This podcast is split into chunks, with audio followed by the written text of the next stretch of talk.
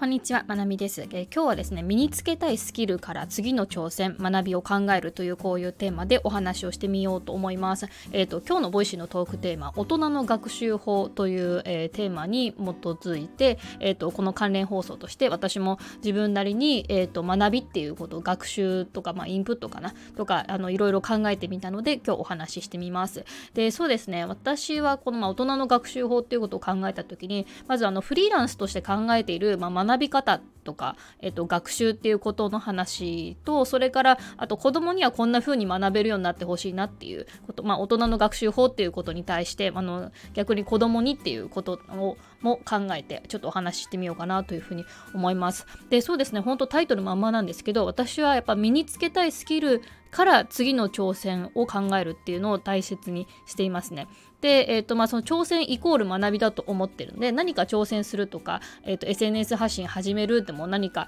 新しいこと始めるでも、うん、それってなんか全部あのつまりそれは学びだよねって学習するってことだよねっていうふうに捉えています。であのそうですね普通は結構今自分ができるスキルとか今持ってる、えーと、自分の技術とか経験とかそういうところから次何するかとか考えると思うんですよね。で私が、まあ、結構大事にしてる考えとしてあの先にこうなんか夢でっかく持つんですよねなんかこんな自分になりたいなとかこんな生活がしたいなとかこんなスキル欲しいなみたいなところから考えて、えーと、逆算していくっていうのが結構私流なんですよね。だから、えーと、今はこんなこれができるあれができるとかっていうのをからスタートしちゃうと結構この挑戦の幅っていうのかな。自分がこれから挑戦しながら学んでいくような、えーとことを考える選択肢がねちょっと狭くなっちゃう感じがあるんですよね。なので基本的になんか実現できるか分かんなくてもなんかぼんやりあこんな風になりたいなあんな自分になりたいなみたいなこんな生活したいなみたいなとこからあまああのこんなだったら今から始められるかなっていう、まあ、完全に逆算方式ですね、まあ、同じタイプの人がいたらあの仲良しですね あのあんまりでも聞かないんだよなこの逆算タイプの話や。うんで例えば私 YouTube とか始める時もなんか YouTube に動画投稿してみたいなみたいな。あこれ真ん中のプラスのボタンポチッと押せば YouTube って投稿できるんだ。へえみたいな。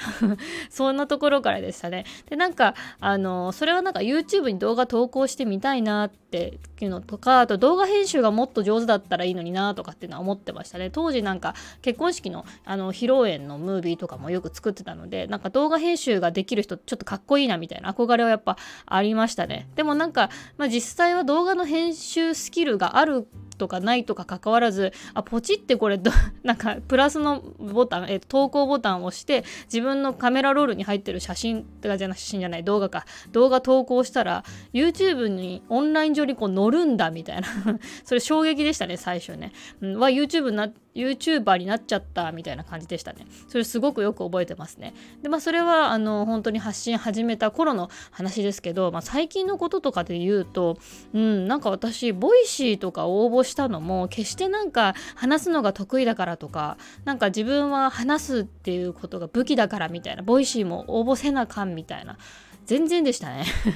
でどっちかっていうとなんか音声コンテンツ極めたいなみたいなのが大きかったですね。なんか、まあ、そのそれまでフリーランスの学校の、えーとえーと、聞くだけフリーランス講座の方で枠もらっててボイシーは何回かやってたんですけどやっぱりボイシーパーソナリティになりたいなっていう気持ちがすごい強かったですね。で自分がその毎日更新できるかとか話すスキルがあるトークスキルっていうのかなトークスキルがあるかとかで考えるとうーんなんかあんまり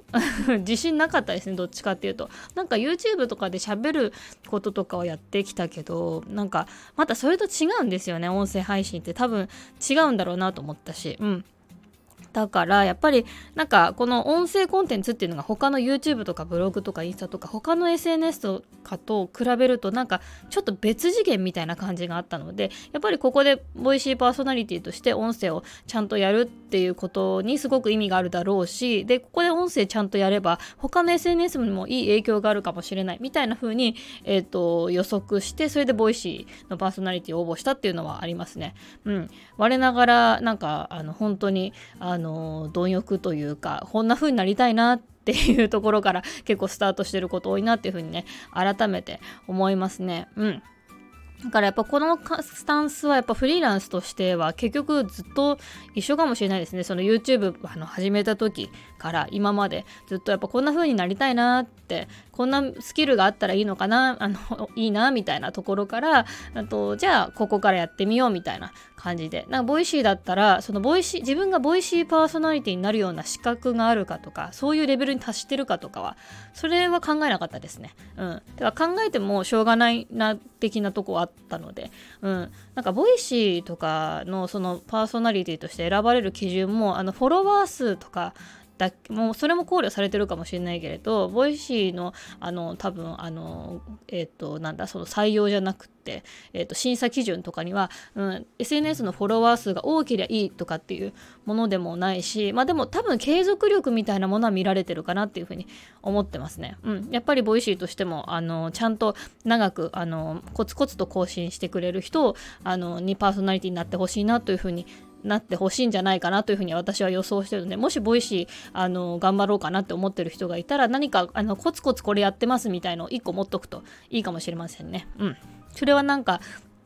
うん、今収益になってるとかじゃなくてねあのスタンド FM とかでもいいし、まあ、あのインスタでも何でもいいんですけどコツコツこれやってますっていうのがボイシーもこれからコツコツやっていきますやっていきたいですみたいに言う時のアピールなアピールにはなるかもしれないですね。うん、ちょっと話それましたけど、まあ、そんな感じでね私は結構こんな自分になりたいなとかこんな生活を送りたいなみたいなとこの、まあ、身につけたいスキルとかあのなりたい自分みたいなところから、まあ、次の行動ね次の挑戦とか自分の、えーとまあ、学び方っていうのかな、うん、そういうのを考えたりとかしていますね。うん、そうですね。で、まあちょっと、あの、まあ今回大人の学習法っていうテーマなので、大人の学習法に対するあの言葉としてはやっぱ子どもの学習の仕方っていうのがあるのかなっていうふうに思ったので,、うん、でまあこれはなんか子どもと大人というよりかは義務教育的な学び方とそうでない今の私たちみたいな、うん、私たちとの違いみたいなそういうことなのかなっていうふうに私は捉えてちょっと今日お話ししてみるんですけど、うん、なんかこう私私たちはあのその義務教育の頃に比べたら自分が学びたいものって自分で選べると思うんですよね。うん、別にその語教科とかなんかその数学とか、うん、国語と現代文とかそういうところじゃなくって別に学びたいものを学べるようになってるじゃないですか。副業のことを学びたきゃ副業のことを学ぶし、うん、でここからまた専門学校行きたいと思ったらその専門的なね知識とかをまた学んだりとか資格欲しければ資格の勉強するし、まあ、学ぶものを選べますよね。うん。まあでも選べるからこその難しさとか、まあ、自分に何が合ってるかわからない問題とかいろいろ、うん、葛藤とかあるのかなというふうに思います。まあでもやっぱり選べるからこその、えっ、ー、と、その可能性は無限だよねっていう感じはね、しますね。うん。で私はやっぱりそう自分の子供にはどうなってほしいかなっていうのをちょっと考えた時にやっぱ学び方を選べる子になってほしいなっていうのが結構気持ちとして強いですね。なんか学ぶべきものっていうのはやっぱ義務教育はま結構お受験をあの大学受験とかをねあのもともと目安にした、えーと、カリキュラムが組まれたりってこともあって何を学ぶかっていうことは結構選択肢が狭いかなと思うんですよね。だからせめてやっぱ自分の学び方とか自分の学習スタイルとかをやっぱり選んだりとかこれが合う合わないとかっていうのを試行錯誤できる子になってほしいっていうのはすごいありますね。なんかこれはすごいなんかあのその高度の話じゃなくって例えばどこで勉強するかとかもう自分の部屋で勉強するのかリビングなのかみたいなそういうレベルとかでいいのでなんかあの自分が勉強する時こっちの方が集中できるとかこれあんまり集中できないからやめるとか今はこっちの方が自分に合ってるみたいになんかその都度その都度考えられる子になってほしいっていうのはありますね。うん、っていうのも私の親に私がこう多分親の影響を受けてると思うんですけどあのうちあの両親ともね教教育関係だったんですけど、うん、なんか塾に行きたいって言った時にあのなんか塾がダメとかじゃなくってあの塾は勉強を教えてもらうところではなくて勉強する方法勉強の仕方を教えてもらう場所だよっていうふうに言われたんですね。で、勉強の仕方わからないって、勉強の仕方を勉強しに行くみたいに聞かれたんですよ、親に。うん。で、それで、あー、じゃあいいかなって思った覚えがあるんですよね。うん。もちろん塾ダメとかじゃないですよ。塾が合う子もいると思うので。うん。でもなんかそういうのが私、今の私につながってるかなっていうふうに思います。やっぱり自分なりの学習の仕方っていうのを見つけるとね、一生もんかなというふうに思います。はい。うん、というわけで今日はね、ちょっと身につけたいスキルから次の挑戦や学びを考えるっていうお話でした。